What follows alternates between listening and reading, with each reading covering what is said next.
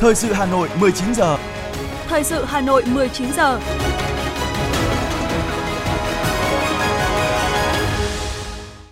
Quang Minh và Thúy Hằng xin kính chào quý vị và các bạn. Bây giờ là chương trình thời sự của Đài Phát thanh và Truyền hình Hà Nội, phát sóng trực tiếp trên sóng phát thanh. Tối nay thứ sáu ngày 16 tháng 12 năm 2022, chương trình có những nội dung chính sau đây. Tổng Bí thư Nguyễn Phú Trọng chủ trì cuộc họp Bộ Chính trị, Ban Bí thư để xem xét thi hành kỷ luật nhiều cán bộ.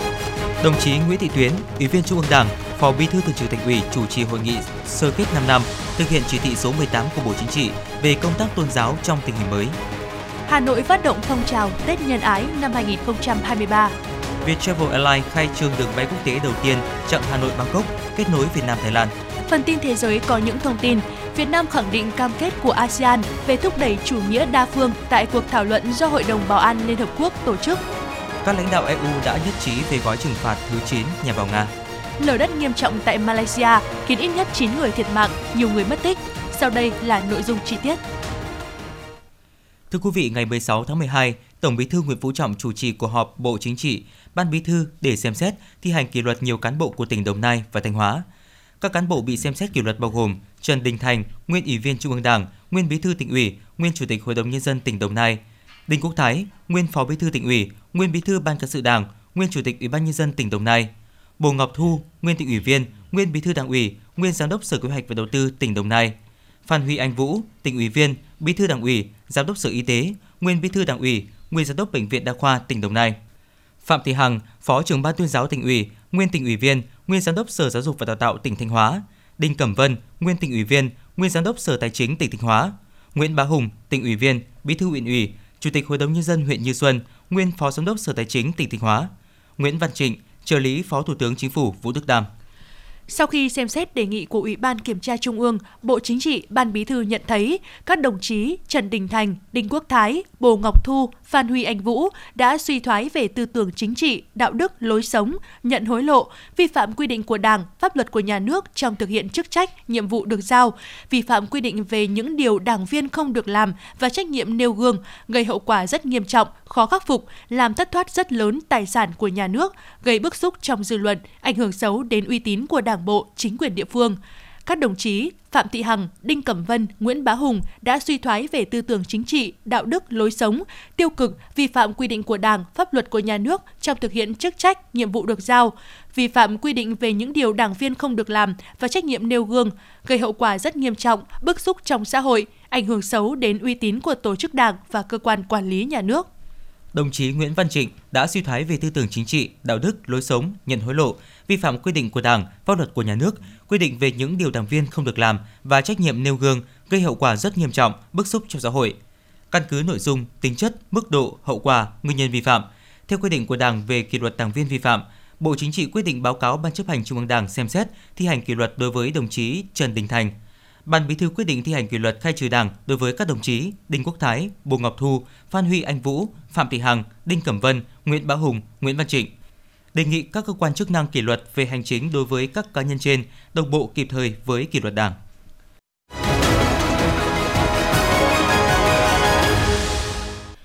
Thưa quý vị và các bạn, sáng nay tại Hà Nội, Đại hội đại biểu toàn quốc Đoàn Thanh niên Cộng sản Hồ Chí Minh lần thứ 12, nhiệm kỳ 2022-2027 bước vào phiên thứ 5, phiên bế mạc. Phó Thủ tướng Chính phủ Vũ Đức Đam dự phiên bế mạc đại hội. 144 đồng chí được bầu trúng cử Ban chấp hành Trung ương đoàn khóa 12 đã chính thức ra mắt,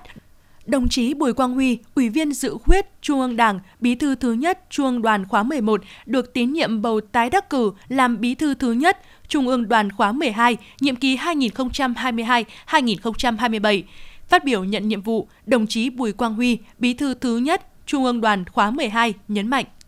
À, xin trân trọng cảm ơn sự tín nhiệm, kỳ vọng của đại hội đã dành cho 144 anh em chúng tôi. Thay mặt cho Ban chấp hành Trung ương đoàn khóa 12, tôi xin hứa sẽ là một tập thể đoàn kết, làm việc hết sức trách nhiệm, sáng tạo để cụ thể hóa, hiện thực hóa tất cả những tư tưởng, quan điểm của đại hội chúng ta đã xác lập, thực hiện hoàn thành và thành công các nội dung của nghị quyết mà đại hội đã quyết định chúc mừng đồng chí Bí thư thứ nhất, các đồng chí trong Ban Bí thư, Ban Thường vụ và Ban chấp hành khóa mới đã được Đại hội tín nhiệm bầu ra. Phó Thủ tướng Vũ Đức Đam nhấn mạnh đây là trách nhiệm rất nặng nề nhưng cũng rất vinh quang. Phó Thủ tướng cũng cảm ơn các đồng chí trong Ban chấp hành, Ban Thường vụ khóa 11 đã hoàn thành xuất sắc nhiệm vụ của mình bày tỏ vui mừng khi đến dự phiên bế mạc đại hội, thay mặt chính phủ, Thủ tướng Chính phủ, Phó Thủ tướng gửi tới các đại biểu dự đại hội cũng như toàn thể cán bộ, đoàn viên, thanh niên, thiếu niên và nhi đồng cả nước lời hỏi thăm thân thiết và chúc mừng tốt đẹp nhất. Sau hơn 2 ngày làm việc với tinh thần tích cực, khẩn trương, trách nhiệm, đại hội đã hoàn thành tốt đẹp chương trình đề ra. Phó Thủ tướng Vũ Đức Đam khẳng định chính phủ luôn tin tưởng Ban chấp hành Trung đoàn khóa mới sẽ tiếp tục phát huy tinh thần đoàn kết, trí tuệ là hạt nhân dẫn dắt công tác đoàn và phong trào thanh thiếu nhi theo đúng chỉ đạo của Tổng Bí thư Nguyễn Phú Trọng tại phiên trọng thể đại hội, góp phần thực hiện thắng lợi nhiệm vụ Đại hội Đảng toàn quốc lần thứ 13 đã đề ra. Đại hội 13 của Đảng đã đặt ra những mục tiêu và khát vọng phát triển của đất nước đến năm 2030 và tầm nhìn đến năm 2045 nghị quyết liên tịch giữa chính phủ và ban chấp hành trung ương đoàn giai đoạn mới nhằm xác định các nhiệm vụ giải pháp phối hợp trọng tâm cụ thể góp phần thực hiện thắng lợi nghị quyết đại hội 13 của Đảng. Các đồng chí đã nói đến vấn đề khởi nghiệp, đổi mới sáng tạo của thanh niên. Thì Thủ tướng Chính phủ đã ban hành quyết định phê duyệt chương trình hỗ trợ thanh niên khởi nghiệp.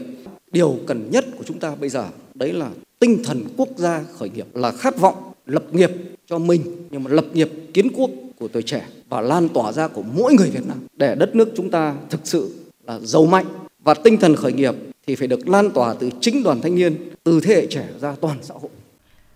Tại phiên bế mạc, Phó Thủ tướng Vũ Đức Đam và Bí thư thứ nhất Chuông đoàn Bùi Quang Huy đã đại diện ký kết nghị quyết liên tịch giữa Chính phủ và Ban chấp hành Chuông đoàn giai đoạn 2022-2027. Nghị quyết liên tịch số 01 ngày 29 tháng 12 năm 2017 về quy chế phối hợp công tác của Chính phủ và Ban chấp hành Chuông đoàn Thanh niên Cộng sản Hồ Chí Minh giai đoạn 2017-2022 sau 5 năm triển khai thực hiện đã đạt được những kết quả toàn diện, quan trọng nhận thức của chính quyền, tổ chức đoàn các cấp trong việc phối hợp công tác, tổ chức thực hiện các nhiệm vụ phát triển kinh tế xã hội, bảo đảm quốc phòng an ninh cũng như trong sự nghiệp chăm lo, giáo dục, đào tạo, bồi dưỡng và phát huy thế hệ trẻ được nâng lên.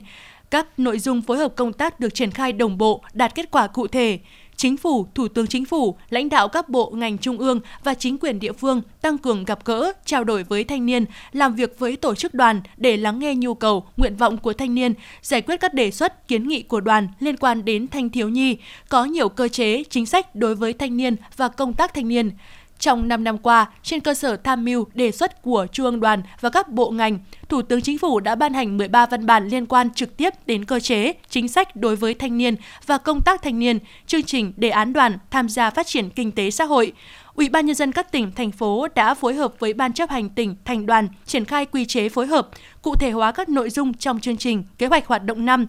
Thực hiện chỉ đạo của Thủ tướng Chính phủ, tính từ sau Đại hội đoàn toàn quốc lần thứ 11 đến nay, đã có 54 trên 63 tỉnh, thành phố ký quy chế phối hợp giữa Ủy ban Nhân dân với Ban chấp hành tỉnh, thành đoàn. Cũng trong sáng nay, Đại hội đã biểu quyết thông qua nghị quyết Đại hội đại biểu toàn quốc Đoàn Thanh niên Cộng sản Hồ Chí Minh lần thứ 12 với 3 mục tiêu lớn và 10 chương trình hành động.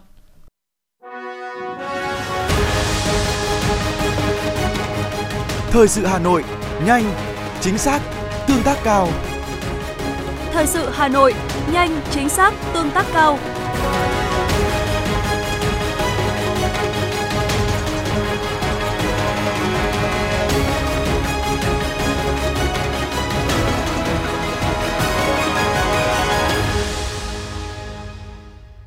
Xin được chuyển sang những thông tin quan trọng khác của thành phố. Thưa quý vị, sáng nay, Ủy viên Trung ương Đảng, Phó Bí thư Thường trực Thành ủy Nguyễn Thị Tuyến đã chủ trì hội nghị Thành ủy sơ kết 5 năm thực hiện chỉ thị số 18 của Bộ Chính trị về công tác tôn giáo trong tình hình mới. Cùng dự có Ủy viên Thường vụ, Phó Chủ tịch Thường trực Hội đồng nhân dân thành phố Phùng Thị Hồng Hà. Ghi nhận biểu dương và đánh giá cao những kết quả nổi bật qua 5 năm triển khai thực hiện chỉ thị số 18 về công tác tôn giáo của các cấp các ngành thành phố. Phó Bí thư Thường trực Thành ủy Nguyễn Thị Tuyến đề nghị các cơ quan, ban ngành từ thành phố, các ban ngành địa phương cần tăng cường hơn nữa công tác triển khai, tuyên truyền các chủ trương của Đảng, pháp luật của nhà nước về tôn giáo, luật tín ngưỡng tôn giáo đến các bộ công chức, viên chức, các tầng lớp nhân dân nói chung và chức sắc tín đồ các tôn giáo để tạo sự thống nhất về nhận thức, hành động trong triển khai thực hiện công tác tôn giáo. Tiếp tục tạo điều kiện cho các chức sắc tín đồ, các tổ chức tham gia những hoạt động văn hóa, xã hội, y tế và giáo dục,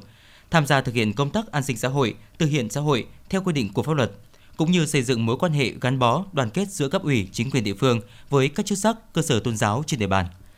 Sáng nay, Phó Bí thư Thành ủy, Chủ tịch Hội đồng nhân dân thành phố Hà Nội Nguyễn Ngọc Tuấn làm trưởng đoàn công tác của thành phố đã thăm tặng quà các đơn vị cá nhân tiêu biểu nhân dịp kỷ niệm 50 năm chiến thắng Hà Nội Điện Biên Phủ trên không tháng 12 năm 1972, tháng 12 năm 2022. Phó Bí thư Thành ủy Nguyễn Ngọc Tuấn đã thăm, tặng quà của thành phố Hà Nội cho tập thể cán bộ, y sĩ, bác sĩ bệnh viện Bạch Mai, thăm hỏi động viên sự cố gắng của tập thể cán bộ, y sĩ, bác sĩ, nhân viên y tế. Đồng chí Nguyễn Ngọc Tuấn mong muốn thời gian tới, bệnh viện Bạch Mai tiếp tục triển khai các hoạt động phòng chống dịch, đẩy mạnh công tác chuyên môn, ứng dụng kỹ thuật cao trong chẩn đoán, điều trị, chăm sóc và bảo đảm an toàn cho người bệnh đồng thời tăng cường các hoạt động đào tạo, chỉ đạo tuyến, nghiên cứu khoa học và hợp tác quốc tế để phục vụ mục tiêu phát triển bệnh viện trở thành trung tâm y tế hàng đầu của Việt Nam. Trước khi thăm tặng quà, đoàn công tác của thành phố đã dâng hương tại đài tưởng niệm các liệt sĩ hy sinh anh dũng trong trận đánh ngày 15 tháng 1 năm 1947 và những cán bộ, nhân viên, sinh viên, bệnh nhân bị giặc Mỹ ném bom giết hại tại bệnh viện Bạch Mai. Tiếp đó, đồng chí Nguyễn Ngọc Tuấn đến thăm Trung tướng Nguyễn Xuân Mậu, nguyên chính ủy quân chủng phòng không, nguyên phó chủ nhiệm Ủy ban Kiểm tra Quân ủy Trung ương, trú tại số 205, ngõ 190, phố Vương Thừa Vũ, phường Khương Mai, quận Thanh Xuân, và Trung tướng Nguyễn Văn Việt, anh hùng lực lượng vũ trang nhân dân, nguyên phó tư lệnh về chính trị quân chủng phòng không, trú tại số 174, phố Lê Trọng Tấn, phường Khương Mai, quận Thanh Xuân. Nhân kỷ niệm 50 năm chiến thắng Hà Nội Điện Biên Phủ trên không, Sáng nay, Bảo tàng Lịch sử Quốc gia phối hợp với Cục Lưu trữ Văn phòng Trung ương Đảng tổ chức trưng bày chuyên đề Máu và Hoa, Hà Nội 12 ngày đêm. Đây là những tài liệu, hình ảnh, hiện vật, những câu chuyện kể về cuộc sống sinh hoạt, lao động trong chiến tranh khốc liệt, về tinh thần chiến đấu và phục vụ chiến đấu của quân và dân Hà Nội trong 12 ngày đêm khói lửa cuối năm 1972. Đặc biệt, rất nhiều những hiện vật tại đây được chính những cán bộ bảo tàng lượm nhặt sau những trận chiến đấu ác liệt với B-52. Thông qua các tư liệu, hình ảnh, hiện vật, câu chuyện của nhân chứng lịch sử, Trưng bày chuyên đề giúp cho công chúng, đặc biệt là thế hệ trẻ hiểu thêm về cuộc sống, chiến đấu của người Hà Nội trong những tháng ngày khói lửa, một Hà Nội thật kiên cường, lạc quan, tin tưởng vào thắng lợi cuối cùng của cuộc chiến tranh chính nghĩa. Trưng bày mở cửa đến tháng 4 năm 2023 tại Bảo tàng Lịch sử Quốc gia, số 25 Tổng đàn, Hoàn Kiếm, Hà Nội. Cũng nhân dịp này, hôm nay Công an thành phố Hà Nội cũng đã tổ chức buổi gặp mặt cán bộ, chiến sĩ, cảnh sát phòng cháy chữa cháy thủ đô tham gia chiến đấu, phục vụ chiến đấu 12 ngày đêm cuối năm 1972. Sáng nay, Hội Cựu Chiến binh, Hội Liên hiệp Phụ nữ, huyện đoàn, Trung tâm Văn hóa, Thông tin và Thể thao huyện Đan Phượng phối hợp tổ chức chương trình giao lưu tuyên truyền kỷ niệm 50 năm chiến thắng Hà Nội Điện Biên Phủ trên không. Chương trình có sự tham dự của gần 400 đại biểu và các cựu chiến binh huyện Đan Phượng trực tiếp chiến đấu trong 12 ngày đêm lịch sử tháng 12 năm 1972. Các đại biểu cùng ôn lại chiến thắng Hà Nội Điện Biên Phủ trên không và thêm tự hào về những chiến công oanh liệt cũng như truyền thống vẻ vang của dân tộc. Đặc biệt, các đại biểu đã giao lưu với cựu chiến binh trực tiếp chiến đấu. Trong khuôn khổ chương trình, Trung tâm Văn hóa, Thông tin và Thể thao huyện Đan Phượng còn tổ chức trưng bày 40 bức ảnh tuyên truyền về 12 ngày đêm lịch sử Điện Biên Phủ trên không tại Hà Nội. Mỗi bức ảnh đều gợi lên những ký ức hào hùng của quân dân ta đã làm nên chiến thắng lừng lẫy Nam Châu, chấn động địa cầu. Thưa quý vị và các bạn, nằm trên địa bàn phố Đội Cấn, phường Ngọc Hà, quận Ba Đình, Bảo tàng chiến thắng B52 như một minh chứng sống ghi dấu tội ác dã man của đế quốc Mỹ trong chiến tranh tại Việt Nam và là pho lịch sử ghi lại những giây phút chiến đấu anh liệt của quân và dân Hà Nội trong chiến dịch Hà Nội Điện Biên Phủ trên không năm 1972. Bảo tàng được khánh thành vào ngày 22 tháng 12 năm 1997 với 1.200 m2 diện tích trưng bày trong nhà và 4.000 m2 diện tích ngoài trời. Qua những tài liệu, hình ảnh, hiện vật được trưng bày tại đây cho thấy rõ âm mưu thâm độc và dã man của đế quốc Mỹ đối với nhân dân Việt Nam. Những con số thống kê tưởng chừng rất khô khan nhưng đã nói lên sự ác liệt của sự kiện. Chỉ tính riêng trong 12 ngày đêm cuối tháng 12 năm 1972, Mỹ đã sử dụng 726 lần B-52, 3.120 lần máy bay chiến thuật và chút hàng chục nghìn tấn bom đạn xuống miền Bắc. Đại tá Anh hùng lực lượng vũ trang nhân dân Nguyễn Đình Kiên và Trung tướng Anh hùng lực lượng vũ trang nhân dân Phạm Tuân cho biết. Tư lệnh quân chủng đã giao B-52 mà đánh vào Hà Nội thì bộ đội tên lửa là phải bắn rơi tại chỗ được một chiếc B-52. Chúng tôi không được là thực hiện được một chiếc mà bộ đội tên lửa đã thực hiện vượt mức và đã bắn rơi 34 chiếc, có 16 chiếc rơi tại chỗ. Sau này B-52 nó còn bay vào nhiều nơi nữa, nhưng mà họ có vũ khí hơn ta, nhưng họ không đánh được. Thì ở đây muốn nói là chúng ta ý chí tinh thần cách đánh cộng với sức mạnh tổng hợp của toàn dân thì chúng ta đã chiến thắng chiến thắng điện biên phủ đấy là bước ngoặt mỹ rút rồi thì địch sẽ nhào đúng như lời bác hồ dặn là đánh cho mỹ rút đánh cho mỹ lào là vẫn còn đó hình ảnh cảnh hoang tàn ở Hà Nội sau các đợt oanh tạc khủng khiếp tại các địa danh Khâm Thiên, Bệnh viện Bạch Mai, ga Hà Nội. Đó là hình ảnh về những chia sẻ cộng đồng với những mất mát đau thương cùng những hình ảnh hiện vật sinh động về cuộc chiến chấn động địa cầu của quân và dân thủ đô đánh trả quyết liệt các cuộc không kích tàn bạo của Mỹ. Chỉ trong 12 ngày đêm, khoảng 10.000 tấn bom đã được giải xuống Hà Nội, khiến 100.000 m2 diện tích bị phá hủy, 9.000 ngôi nhà bị hư hỏng nặng và 8.000 ngôi nhà bị phá hủy. Nhưng quân và dân ta đã làm nên lịch sử khi lần đầu tiên bắn rơi 23 máy bay B-52, hai chiếc F-111 bắt sống 43 giặc lái. Chiến thắng này đã buộc Mỹ phải tuyên bố ngừng ném bom ở miền Bắc và chấp nhận ký hiệp định Paris về chấm dứt chiến tranh, lập lại hòa bình ở Việt Nam. Là người trực tiếp chứng kiến những năm tháng chiến tranh ác liệt của quân và dân ta trong kháng chiến chống Mỹ, ông Đinh Trọng Đức và ông Đoàn Ngọc Lượng bồi hồi nhớ lại. Trong cái chiến dịch 12 ngày đêm của Điện biên phủ chiến công thì bộ đội tên lửa của ta dùng hai phương pháp đánh, một phương pháp bắn đón lửa góc và một phương pháp bắn à, bắn điểm. Bộ đội tên lửa của ta là đánh bằng tức là lúc đầu thì đánh bằng ba điểm cây số có thể là 10 cây số mà tăng cây số nhé lúc này là mục tiêu B52 trông thấy tên lửa của ta đang lao lên.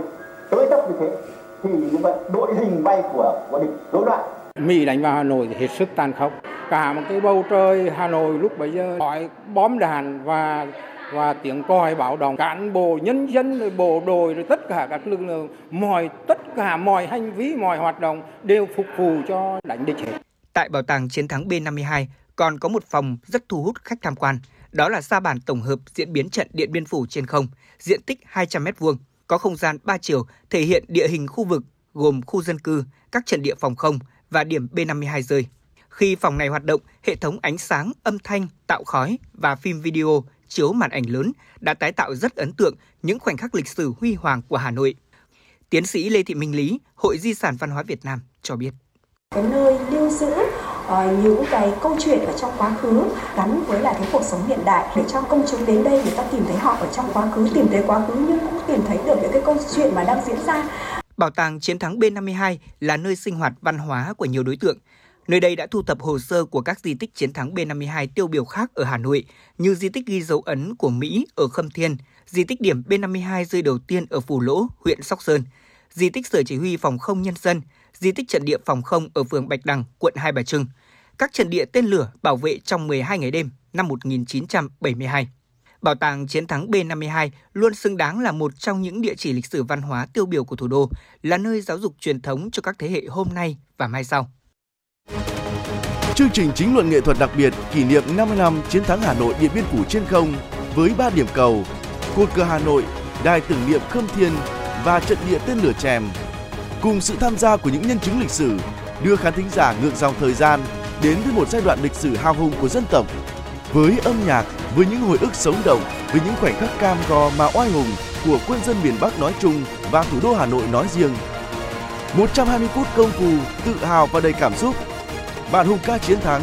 trực tiếp lúc 20 giờ ngày 17 tháng 12 năm 2022 trên kênh H1, H2, sóng phát thanh FM 90 và các nền tảng số của Đài Phát thanh và Truyền hình Hà Nội. Mời quý vị và các bạn đón xem.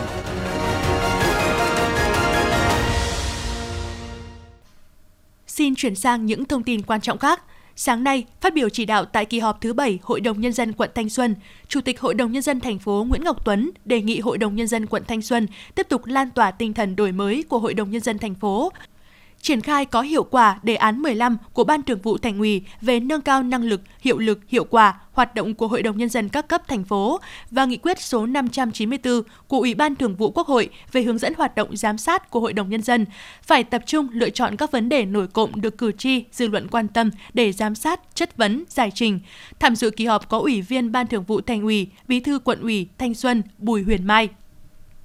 Thông tin về thành công tốt đẹp của kỳ họp thứ 10 Hội đồng Nhân dân thành phố cùng những thành tiệu chung của thủ đô năm 2022, Chủ tịch Hội đồng Nhân dân thành phố ghi nhận trong thành tích đó có sự đóng góp không nhỏ của quận Thanh Xuân với 23 trên 23 chỉ tiêu kinh tế xã hội hoàn thành, thu ngân sách vượt dự toán, ngành giáo dục đào tạo quận 8 năm liền dẫn đầu thành phố. Phát huy những kết quả đó, đồng chí Nguyễn Ngọc Tuấn mong muốn thời gian tới, quận Thanh Xuân phải là địa phương đi đầu trong xây dựng, quản lý, chỉnh trang và phát triển đô thị theo chương trình 03 và 05 của thành ủy, tập trung vào cải tạo, chỉnh trang các tuyến phố, quản lý chung cư, xây dựng lại chung cư cũ, đẩy nhanh tiến độ giải phóng mặt bằng và triển khai hoàn thành các công trình trọng điểm trên địa bàn. Tại kỳ họp, Hội đồng Nhân dân quận Thanh Xuân đã miễn nhiệm chức vụ Chủ tịch Hội đồng Nhân dân quận Thanh Xuân, cho thôi đại biểu Hội đồng Nhân dân quận đối với ông Nguyễn Việt Hà do chuyển công tác khác. Hội đồng Nhân dân quận đã bầu ông Nguyễn Minh Tiến, Phó Bí thư Thường trực quận ủy, giữ chức vụ Chủ tịch Hội đồng Nhân dân quận Thanh Xuân, nhiệm kỳ 2021-2026. Trong hai ngày 16 và 17 tháng 12 năm 2022, Hội đồng Nhân dân quận Hoàn Kiếm khóa 20, nhiệm kỳ 2021-2026, tổ chức kỳ họp thứ 7, kỳ họp thường lệ cuối năm 2022. Để xem xét tình hình phát triển kinh tế xã hội, đảm bảo quốc phòng an ninh, công tác thu chi ngân sách năm 2022, quyết định chỉ tiêu, nhiệm vụ phát triển kinh tế xã hội năm 2023 và nhiều nội dung quan trọng khác. Với quan điểm và phương châm tiếp tục đổi mới, nâng cao chất lượng kỳ họp theo hướng thực chất, hiệu quả. Tại kỳ họp này, Hội đồng Nhân dân quận sẽ giảm thời gian trình bày các báo cáo, tờ trình, dành nhiều thời gian cho hoạt động thảo luận và dành 1 phần 3 thời gian kỳ họp để thực hiện chất vấn, trả lời chất vấn. Đây là những hoạt động quan trọng tại kỳ họp nhằm phát huy vai trò, trách nhiệm và trí tuệ của đại biểu trong trao đổi, thảo luận và quyết định các nội dung hết sức quan trọng được trình tại kỳ họp. Hôm nay, Hội đồng Nhân dân quận Bắc Từ Liêm khóa 3, nhiệm kỳ 2021-2026 đã khai mạc kỳ họp thứ 9 để kiểm điểm tình hình thực hiện nhiệm vụ phát triển kinh tế xã hội năm 2022. Tại kỳ họp, Thường trực Hội đồng Nhân dân quận cũng báo cáo tóm tắt kết quả hoạt động của Hội đồng Nhân dân quận năm 2022, phương hướng nhiệm vụ trọng tâm năm 2023, tổng hợp ý kiến kiến nghị của cử tri trước kỳ họp thứ 9 Hội đồng Nhân dân quận, Thường trực Ủy ban Mặt trận Tổ quốc Việt Nam quận thông báo về công tác xây dựng chính quyền năm 2022, nhiệm vụ trọng tâm năm 2023. Tòa án Nhân dân quận báo cáo tóm tắt kết quả xét xử năm 2022, phương hướng nhiệm vụ năm 2023. Viện Kiểm sát Nhân dân quận báo cáo tóm tắt công tác năm 2022, phương hướng nhiệm vụ năm 2023, miễn nhiệm và bầu bổ sung Ủy viên Ủy ban Nhân dân quận nhiệm kỳ 2021-2026 và nhiều nội dung quan trọng khác. Sáng nay, tổ đại biểu Hội đồng Nhân dân thành phố đã có buổi tiếp xúc cử tri sau kỳ họp thứ 10 tại huyện Mỹ Đức. Đồng thời, Hội đồng Nhân dân huyện cũng đã khai mạc kỳ họp thứ 8 Hội đồng Nhân dân huyện khóa 20, nhiệm kỳ 2021-2026.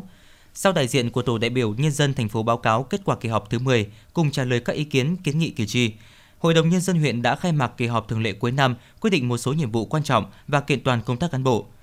Trong năm 2023, huyện Mỹ Đức tiếp tục đẩy mạnh cải cách hành chính, chuyển biến toàn diện trên tất cả các lĩnh vực theo các chương trình công tác nhiệm vụ trọng tâm của thành phố và của huyện. Giữ vững an ninh chính trị, trật tự an toàn xã hội và phòng chống dịch bệnh.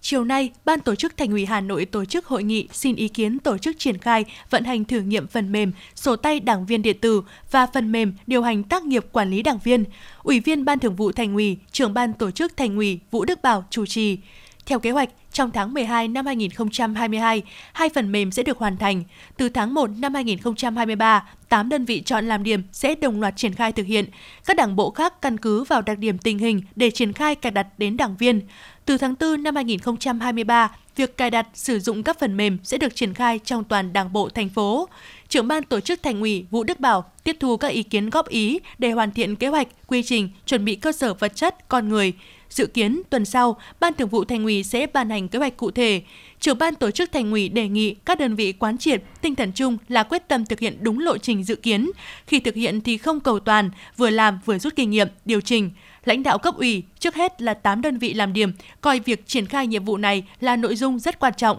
để tập trung lãnh đạo, chỉ đạo, tổ chức thực hiện. Sáng nay tại Hà Nội, thực hiện chỉ đạo của Ủy ban nhân dân thành phố Hà Nội, Hội nghị đối thoại với cá nhân, tổ chức về thủ tục hành chính và giải quyết thủ tục hành chính đã được Sở Lao động Thương binh và Xã hội Hà Nội tổ chức với mong muốn nâng cao chất lượng phục vụ nhằm mang lại sự hài lòng ngày càng cao cho người dân, tổ chức khi thực hiện các thủ tục hành chính tại sở và các đơn vị trực thuộc. Có tổng cộng 19 ý kiến được nêu trong buổi đối thoại, tập trung vào các mảng công tác việc làm, an toàn lao động, lao động, tiền lương, bảo hiểm xã hội, giáo dục nghề nghiệp, trong đó đặc biệt được quan tâm là nội dung cấp giấy phép cho lao động người nước ngoài. Hầu hết các thắc mắc đều được giải đáp thỏa đáng. Với các ý kiến đề xuất còn lại, Phó Giám đốc Nguyễn Tây Nam khẳng định Sở Lao động Thương binh và Xã hội sẽ tiếp tục tiếp thu những kiến nghị, đề xuất cho phù hợp để tiếp tục cải cách thủ tục hành chính, cải thiện hơn nữa chất lượng phục vụ. Đối với những kiến nghị đề xuất vượt thẩm quyền, Sở sẽ ghi nhận, tổng hợp và gửi tới những cơ quan có trách nhiệm giải quyết. Sáng nay, Tổng Liên đoàn Lao động Việt Nam tổ chức hội nghị Ban chấp hành lần thứ 12, khóa 12. Nội dung chương trình hội nghị bao gồm nhiều vấn đề quan trọng liên quan đến việc lãnh đạo, chỉ đạo, thực hiện các mục tiêu, nhiệm vụ của tổ chức công đoàn năm 2023 và nhiệm kỳ tới. Tại hội nghị lần này, Ban chấp hành Tổng Liên đoàn Lao động Việt Nam thảo luận cho ý kiến vào một số nội dung trình Đại hội 13 Công đoàn Việt Nam, báo cáo kết quả hoạt động công đoàn năm 2022, chương trình công tác công đoàn năm 2023 và một số vấn đề quan trọng khác.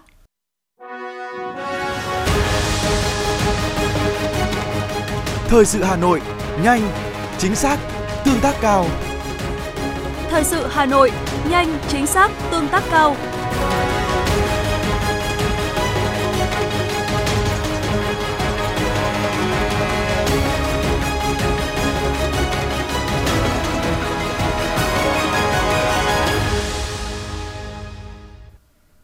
Xin được chuyển sang những thông tin quan trọng khác. Thưa quý vị, chiều nay tại Hà Nội, Báo Nhân dân phối hợp với Ban nghiên cứu phát triển kinh tế tư nhân Ban 4 tổ chức hội nghị bàn tròn với chủ đề Phục hồi kinh tế và doanh nghiệp, giải pháp tạo sự bứt phá từ trụ cột, dịch vụ hàng không, du lịch. Ông Lê Quốc Minh, Ủy viên Trung ương Đảng, Tổng biên tập Báo Nhân dân chủ trì hội nghị. Đây là lần đầu tiên sau đại dịch COVID-19, lãnh đạo cấp cao của hơn 30 tập đoàn, doanh nghiệp hàng đầu và các chuyên gia, cơ quan quản lý nhà nước cùng nhau ngồi lại để thảo luận về những vấn đề cấp bách đang đặt ra cho ngành du lịch dịch vụ hàng không và trong chặng đời phục hồi đầy khó khăn về trước. Tại hội nghị bàn tròn, các lãnh đạo doanh nghiệp, chuyên gia kinh tế và đại diện cơ quan quản lý nhà nước tập trung thảo luận để làm rõ nguyên nhân vì sao Việt Nam không đạt kế hoạch thu hút 5 triệu lượt khách du lịch quốc tế và đứng cuối bảng xếp hạng phục hồi du lịch quốc tế so với các nước trong khu vực, dù Việt Nam là một trong những quốc gia có lợi thế về mở cửa sớm nhất vào ngày 15 tháng 3. Từ đó thống nhất đề xuất các giải pháp cấp bách cho năm 2023 để hàng không du lịch thực sự hồi phục và tăng trưởng.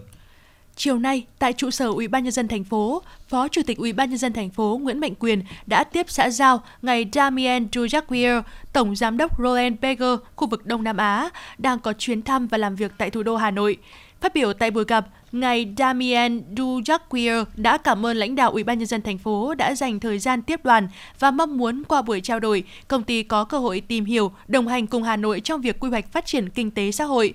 Tại buổi tiếp, Phó Chủ tịch Ủy ban nhân dân thành phố Nguyễn Mạnh Quyền cảm ơn sự chia sẻ quý báu của Tổng giám đốc Roland Berger khu vực Đông Nam Á về các lĩnh vực liên quan đến hoạch định và quy hoạch phát triển đô thị. Phó Chủ tịch thành phố nhấn mạnh đây cũng là nội dung đang được thành phố rất quan tâm. Hà Nội cũng mong muốn hợp tác với các đơn vị, đối tác và sự hỗ trợ của các chuyên gia, quốc gia có kinh nghiệm để lựa chọn phương án xây dựng quy hoạch thủ đô trong tương lai, đảm bảo vừa phát triển vừa bảo tồn các di sản, văn hóa truyền thống,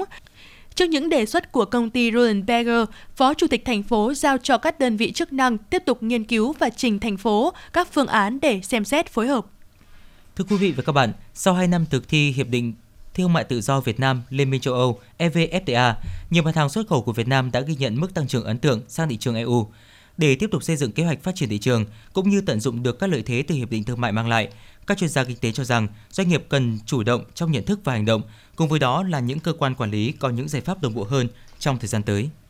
Theo tính toán từ số liệu Eurofast, thị phần hàng hóa của Việt Nam trong tổng nhập khẩu từ EU từ thị trường ngoại khối 8 tháng đầu năm 2022 chiếm 1,8%, cao hơn so với các nước ASEAN như Malaysia chiếm 1,2%, Thái Lan chiếm 0,9%, Indonesia chiếm 0,7%, Singapore chiếm 0,7%. Rõ ràng đây là những kết quả rất tích cực về sự khởi đầu thuận lợi cho phát triển kinh tế thương mại Việt Nam EU trong thời gian tới.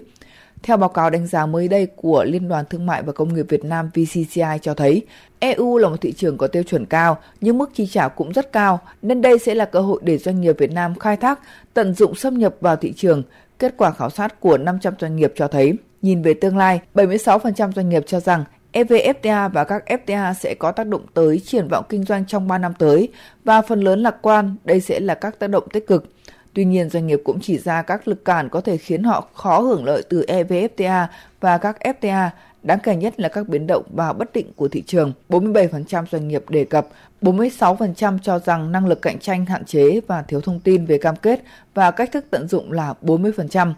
Để tiếp tục xây dựng kế hoạch phát triển thị trường của doanh nghiệp cho từng sản phẩm vào thị trường EU, bà Nguyễn Cẩm Trang, Phó Cục trưởng Cục xuất nhập khẩu Bộ Công Thương cho rằng sự chủ động trong nhận thức và hành động của doanh nghiệp là điều kiện cần và các nỗ lực cải thiện năng lực cạnh tranh là điều kiện đủ để có thể hiện thực hóa các lợi ích từ EVFTA hay các FTA nói chung các doanh nghiệp thì cần phải có sự chủ động để nắm bắt thông tin về tình hình thị trường, về tình hình kinh tế thế giới, cũng như là nắm bắt những cái cơ hội từ hiệp định thương mại tự do để chúng ta có thể khắc phục được những khó khăn và tận dụng cái cơ hội từ cắt giảm thuế quan, từ evfta để duy trì cái tăng trưởng xuất khẩu trong thời gian tới. Sự song hành của bộ công thương đối với các doanh nghiệp có thể kể đến các công tác thông tin về thị trường. Chính vì vậy, trong công tác này thì bộ công thương có những thông tin cập nhật đến các doanh nghiệp thông qua giao ban trực tuyến với các thương vụ hàng tháng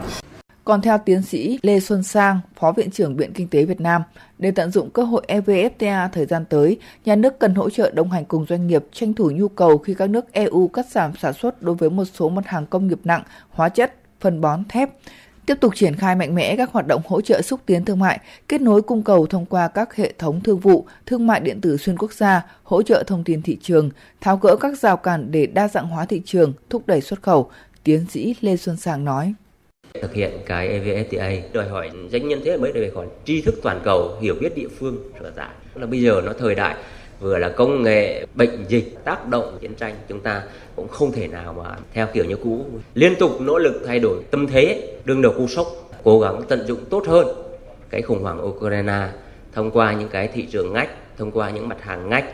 và đặc biệt là thông qua các cái tuyến giao thông. Chúng ta nỗ lực vươn lên chiếm thị trường với châu Âu, thậm chí là mua lại một số doanh nghiệp. Thành phố Hà Nội hiện có khoảng 2.600 doanh nghiệp thực hiện hoạt động xuất khẩu sang các nước ký kết FTA và khoảng 7.900 doanh nghiệp có hoạt động nhập khẩu từ các nước ký kết các hiệp định FTA.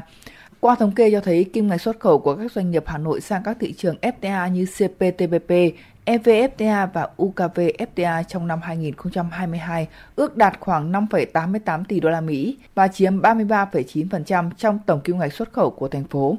Các mặt hàng xuất khẩu chủ yếu của Hà Nội sang các nước trong ba FTA này bao gồm các mặt hàng như cơ khí, dệt may, da dày. Trong khi đó, kim ngạch nhập khẩu của Hà Nội từ các nước trong ba hiệp định này năm 2022 ước đạt 13,03 tỷ đô la Mỹ. Để phát triển thị phần tại thị trường châu Âu, các chuyên gia cho rằng doanh nghiệp cần có tầm nhìn dài hạn và chiến lược kinh doanh cho từng mặt hàng cụ thể, từng thị trường mục tiêu. Theo đó, doanh nghiệp nên đẩy mạnh đa dạng hóa thị trường, gia tăng các sản phẩm trên thị trường ngách, có lợi thế cạnh tranh, tiếp cận thêm các thị trường mới thông qua các chuỗi siêu thị và các cửa hàng bán lẻ ở các quốc gia mục tiêu khác nhau tại châu Âu, lựa chọn phân khúc thị trường và kênh phân phối phù hợp với sản phẩm và quy mô của doanh nghiệp – Cùng với đó, trong sản xuất, ngoài việc chủ động kiểm soát, nâng cao chất lượng sản phẩm, đảm bảo tuân thủ chặt chẽ tiêu chuẩn và quy định nhập khẩu của EU, doanh nghiệp cần đặc biệt chú trọng truy xuất nguồn gốc, đáp ứng quy tắc xuất xứ để được hưởng lợi từ EVFTA. Bên cạnh đó có thể tìm kiếm đối tác đầu tư nước ngoài để tận dụng nguồn công nghệ, nguồn vốn cũng như kinh nghiệm của các nước phát triển. Tiếp tục là phần tin. Thưa quý vị, sáng nay, Bộ Công Thương phối hợp cùng Hội Khoa học và Công nghệ sử dụng năng lượng tiết kiệm và hiệu quả Việt Nam tổ chức lễ trao giải Giải thưởng hiệu quả năng lượng trong công nghiệp, công trình xây dựng năm 2022, Giải thưởng sản phẩm hiệu suất năng lượng cao nhất năm 2022. Sự kiện được tổ chức nhằm thúc đẩy, khuyến khích các doanh nghiệp thực hiện giải pháp quản lý về công nghệ tiên tiến để đưa ra thị trường những sản phẩm có tính năng kỹ thuật vượt trội, hiệu suất năng lượng cao. Đồng thời, thúc đẩy áp dụng các giải pháp sử dụng năng lượng tiết kiệm, hiệu quả trong lĩnh vực sản xuất công nghiệp và công trình xây dựng nhằm kịp thời chia sẻ khó khăn với đoàn viên, người lao động, nhất là dịp Tết đến xuân về, góp phần ổn định an sinh xã hội. Ban Thường vụ Liên đoàn Lao động thành phố Hà Nội quyết định hỗ trợ cho đoàn viên, người lao động gặp khó khăn do thiếu việc, mất việc làm, bị nợ lương, ảnh hưởng đến đời sống, thu nhập dịp Tết Quý Mão năm 2023. Đối tượng áp dụng là đoàn viên, người lao động đang làm việc tại các doanh nghiệp sản xuất kinh doanh có tổ chức công đoàn thuộc Liên đoàn Lao động quản lý hoặc doanh nghiệp chưa có tổ chức công đoàn nhưng đã thực hiện trích nộp kinh phí công đoàn. Hôm nay, Hội chữ thập đỏ thành phố Hà Nội phát động phong trào Tết nhân ái năm 2023 nhằm huy động nguồn lực để tặng những phần quà ý nghĩa cho người dân có hoàn cảnh khó khăn dịp Tết Nguyên đán Quý Mão năm 2023. Hội đặt mục tiêu vận động, huy động nguồn lực để trao tặng ít nhất 45.000 xuất quà cho người dân có hoàn cảnh khó khăn, người dễ bị tổn thương trong dịp Tết cổ truyền. Cùng ngày, Hội chữ thập đỏ thành phố Hà Nội triển khai một số nhiệm vụ trọng tâm năm 2023, trong đó nhiệm vụ nền tảng xuyên suốt là vận động, huy động nguồn lực hỗ trợ các trường hợp khó khăn. Thưa quý vị, Chợ Tết Công đoàn năm 2023 sẽ diễn ra từ ngày 9 tháng 1 năm 2023 tại Cung Văn hóa Lao động Hữu nghị Việt Xô. Dự kiến có 64 gian hàng thiết yếu tham gia, phục vụ 5.000 đoàn viên, người lao động tới mua sắm với mức giá ưu đãi từ 10 đến 50%.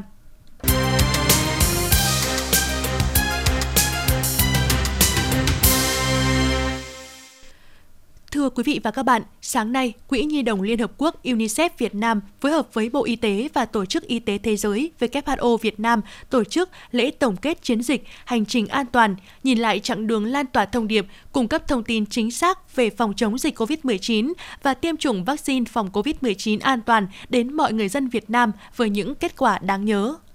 Năm 2022, sau 2 năm bị ảnh hưởng bởi đại dịch COVID-19, người dân Việt Nam đã bắt đầu trở lại với cuộc sống bình thường mới. Song COVID-19 và việc xuất hiện các biến thể mới vẫn gây ra những thách thức lớn đối với mọi mặt đời sống. Trong bối cảnh đó, chiến dịch Hành trình an toàn đã được UNICEF phối hợp cùng với Bộ Y tế và Tổ chức Y tế Thế giới WHO phát động vào ngày 7 tháng 3 năm 2022 nhằm nhấn mạnh và củng cố tầm quan trọng của việc tất cả mọi người cùng tuân thủ, thực hành các biện pháp phòng chống dịch COVID-19, bao gồm tiêm vaccine phòng COVID-19 ở Việt Nam.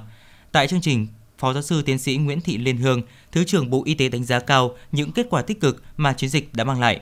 Chính phủ Việt Nam tập trung mọi nguồn lực để đẩy nhanh tốc độ tiêm chủng vaccine phòng COVID-19, coi đây là biện pháp quan trọng có ý nghĩa quyết định trong tiến trình thích ứng an toàn, linh hoạt và kiểm soát hiệu quả dịch COVID-19. Tổ chức Y tế Thế giới ghi nhận, đánh giá Việt Nam có chiến lược sử dụng vaccine phù hợp, hiệu quả với cam kết thực hiện của toàn bộ hệ thống chính trị và người dân Việt Nam là quốc gia đi sau nhưng về trước trong tiêm chủng vaccine phòng COVID-19. Việt Nam là một trong những nước triển khai tiêm vaccine chín với quy mô rộng rãi, nhiều đối tượng, nhiều mũi tiêm, sử dụng đa dạng các loại vaccine. Bên cạnh đó, Việt Nam nhận được sự hỗ trợ tích cực từ các tổ chức quốc tế, đặc biệt là UNICEF, Tổ chức Y tế Thế giới trong việc cung ứng vaccine phòng COVID-19 kịp thời hỗ trợ kỹ thuật triển khai tiêm chủng cũng như hỗ trợ truyền thông vận động người dân Việt Nam tích cực tham gia tiêm chủng vaccine phòng COVID-19 an toàn. Tính đến ngày 11 tháng 12 năm 2022, đã có gần 265 triệu liều vaccine phòng COVID-19 được tiêm chủng an toàn. Việt Nam là một trong những quốc gia có tỷ lệ bao phủ vaccine phòng COVID-19 cao nhất thế giới. Tỷ lệ tiêm mũi 1, mũi 2 cho người dân từ 12 tuổi trở lên sắp xỉ 100%, hơn 80% người từ 18 tuổi trở lên đã được tiêm nhắc lại mũi 3. Gần 90% nhóm người có nguy cơ cao từ 18 tuổi trở lên đã được tiêm mũi 4. Đối với trẻ em từ 5 đến dưới 12 tuổi, mặc dù triển khai tiêm chủng muộn hơn, cũng đã có hơn 90% được tiêm mũi 1 và gần 70% trẻ được tiêm mũi 2. Kết quả tiêm chủng này có sự đóng góp lớn lao của công tác truyền thông vận động của người dân tích cực, chủ động tham gia tiêm chủng vaccine phòng COVID-19 an toàn và chiến dịch này chính là một minh chứng cụ thể. Bà Rana Flower, trường đại diện UNICEF tại Việt Nam cho biết. Chúng tôi tin rằng chiến dịch hành trình an toàn đã cung cấp cho người dân những thông tin chính xác, minh bạch và đầy đủ về vaccine phòng COVID-19, giúp mọi người hiểu rõ về sự cần thiết và hiệu quả của vaccine cũng như tiêm chủng vaccine an toàn. Trong tình hình mới, các biện pháp phòng chống dịch vẫn nên được duy trì vì sức khỏe của người dân Việt Nam. Chiến dịch hành trình an toàn đã đem đến những thông tin quan trọng tới mọi nơi, mọi người dân Việt Nam, đặc biệt với những nhóm yếu thế hơn, xây dựng niềm tin và sự an toàn của vaccine phòng COVID-19 với mục tiêu đảm bảo không ai bị bỏ lại trong những nỗ lực này. Chia sẻ, khép lại chiến dịch hành trình an toàn trong tương lai cùng với các đối tác Bộ Y tế và WHO, chúng tôi sẽ tiếp tục thực hiện thêm nhiều chiến dịch ý nghĩa vì sức khỏe cộng đồng, đặc biệt là đối với trẻ em. Trong 9 tháng vừa qua, đã có hơn 60 triệu người được tiếp cận chiến dịch hành trình an toàn. UNICEF cũng đã đánh giá cao chiến dịch hành trình an toàn đã cung cấp cho người dân những thông tin quan trọng và chính xác về vaccine phòng COVID-19, giúp mọi người hiểu rõ về sự an toàn, cần thiết và hiệu quả của vaccine, đặc biệt là đối với trẻ em. Chiến dịch cũng nhấn mạnh rằng trong tình hình mới, để cân bằng giữa một xã hội mở và bảo vệ sức khỏe, người dân vẫn cần bao điều sau. Đầu tiên, mọi người cần tuân thủ các biện pháp bảo vệ như rửa tay, đeo khẩu trang trong môi trường có nguy cơ cao. Thứ hai, cha mẹ cần đảm bảo con mình được tiêm đầy đủ các mũi vaccine cơ bản. Thứ ba, tất cả người lớn đủ điều kiện được tiêm mũi nhắc lại theo khuyến nghị. Thưa quý vị và các bạn, trong hàng loạt các chương trình âm nhạc và giải trí chào đón năm mới 2023, Đài Phát thanh Truyền hình Hà Nội sẽ tổ chức chương trình hòa nhạc mang tên Hà Nội Concert Hòa nhạc năm mới năm 2023. Chia sẻ tại buổi họp báo chiều nay được tổ chức tại khách sạn Marriott, Tổng Giám đốc Đài Phát thanh Truyền hình Hà Nội Nguyễn Kim Khiêm cho biết, trong chuỗi chương trình Hà Nội Concert do Đài Hà Nội tổ chức, những tác phẩm âm nhạc đích thực sẽ được trình chiếu tới khán thính giả. Trong đó, những tác phẩm về Hà Nội luôn có một chỗ đứng trang trọng. Hòa nhạc năm mới 2023 là chương trình mở đầu của chuỗi chương trình Hà Nội Concert, đồng thời là sự kiện âm nhạc thường niên sẽ được Đài Hà Nội tổ chức vào ngày đầu tiên của năm mới tại Nhà hát lớn Hà Nội hoặc các nhà hát phù hợp. Trong đêm concert ngày 1 tháng 1 năm 2023, các tác phẩm sẽ được trình diễn bởi dàn nhạc giao hưởng Việt Nam. Tổng Giám đốc Đài Phát thanh Truyền hình Hà Nội Nguyễn Kim Khiêm cho biết thêm, trong các hoạt động của mình, Đài Hà Nội đã và đang dành nhiều thời lượng cho các chương trình âm nhạc về Hà Nội, vừa phục vụ tốt hơn nhu cầu của công chúng, đồng thời thực hiện tốt nhiệm vụ chính trị được giao. Chuỗi chương trình Hà Nội Concert do Đài Hà Nội tổ chức còn mang ý nghĩa định hướng, đưa công chúng đến gần hơn với dòng nhạc cổ điển. Tin từ Sở Văn hóa và Thể thao Hà Nội, Ban giám khảo cuộc thi vẽ tranh tuyên truyền cổ động trực quan về quy tắc ứng xử nơi công cộng trên địa bàn thành phố Hà Nội năm 2022 đã hoàn thành việc chấm, chọn những tác phẩm dự thi, đề xuất ban tổ chức khen thưởng 5 tập thể, 22 cá nhân với một giải nhất, hai giải nhì, 4 giải ba và 15 giải khuyến khích. Dự kiến lễ tổng kết và trao giải cuộc thi và trưng bày triển lãm các tác phẩm diễn ra vào ngày 21 tháng 12 năm 2022. Trưa nay, chuyến bay mang số hiệu VU137 chặng Hà Nội Bangkok kết nối Việt Nam Thái Lan đã cất cánh từ cảng hàng không quốc tế Nội Bài, chính thức khai trương đường bay thương mại thường lệ quốc tế đầu tiên của hãng hàng không Viettravel, Viettravel Airlines, dấu mốc quan trọng trong quá trình vươn ra không phận quốc tế của hãng bay này.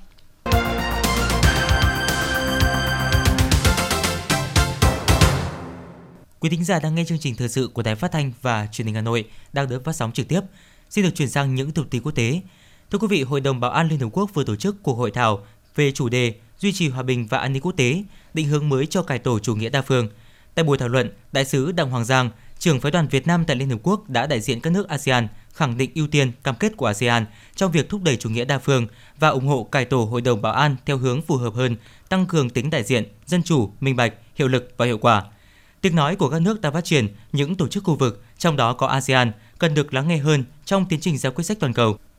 Đây là bài phát biểu chung đầu tiên của ASEAN tại Hội đồng Bảo an về chủ đề cải tổ chủ nghĩa đa phương, được thực hiện theo đề xuất của Việt Nam.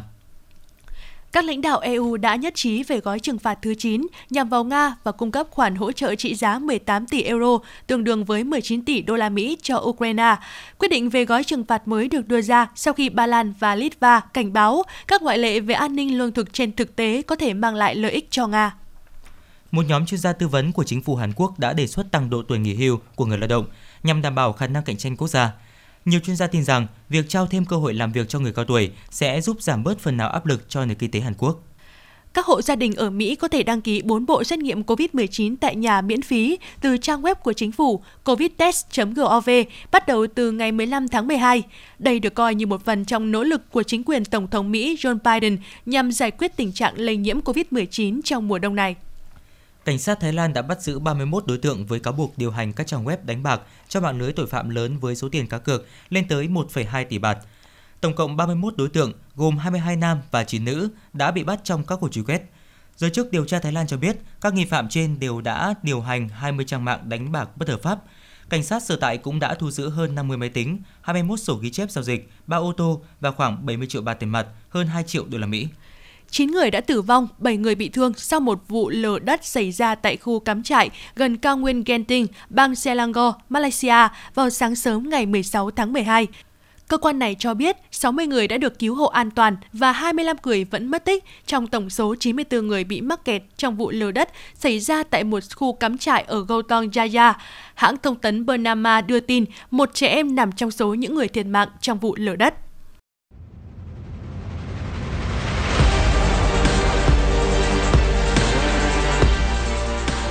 Bản tin thể thao. Bản tin thể thao.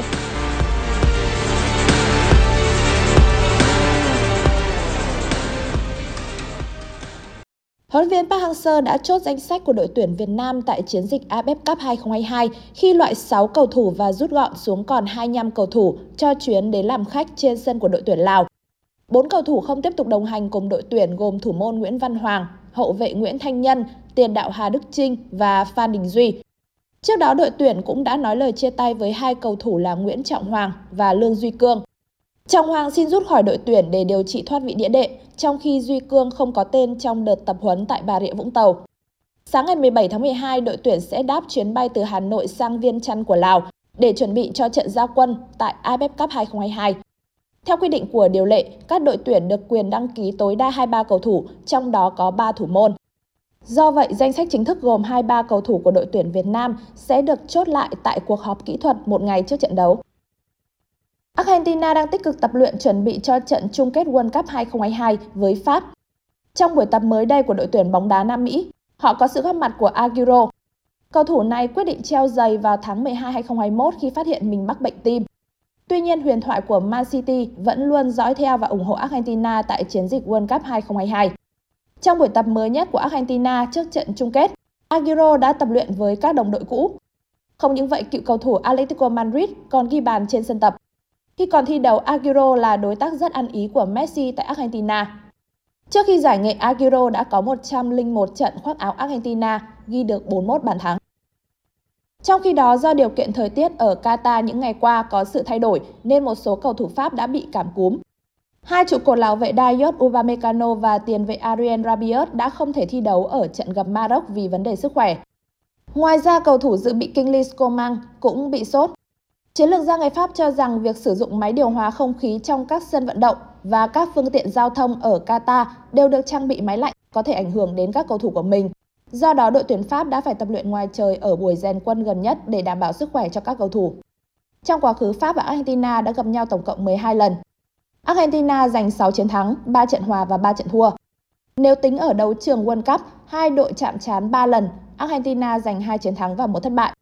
Trận chung kết World Cup 2022 giữa Argentina và Pháp sẽ diễn ra vào lúc 22 giờ ngày 18 tháng 12.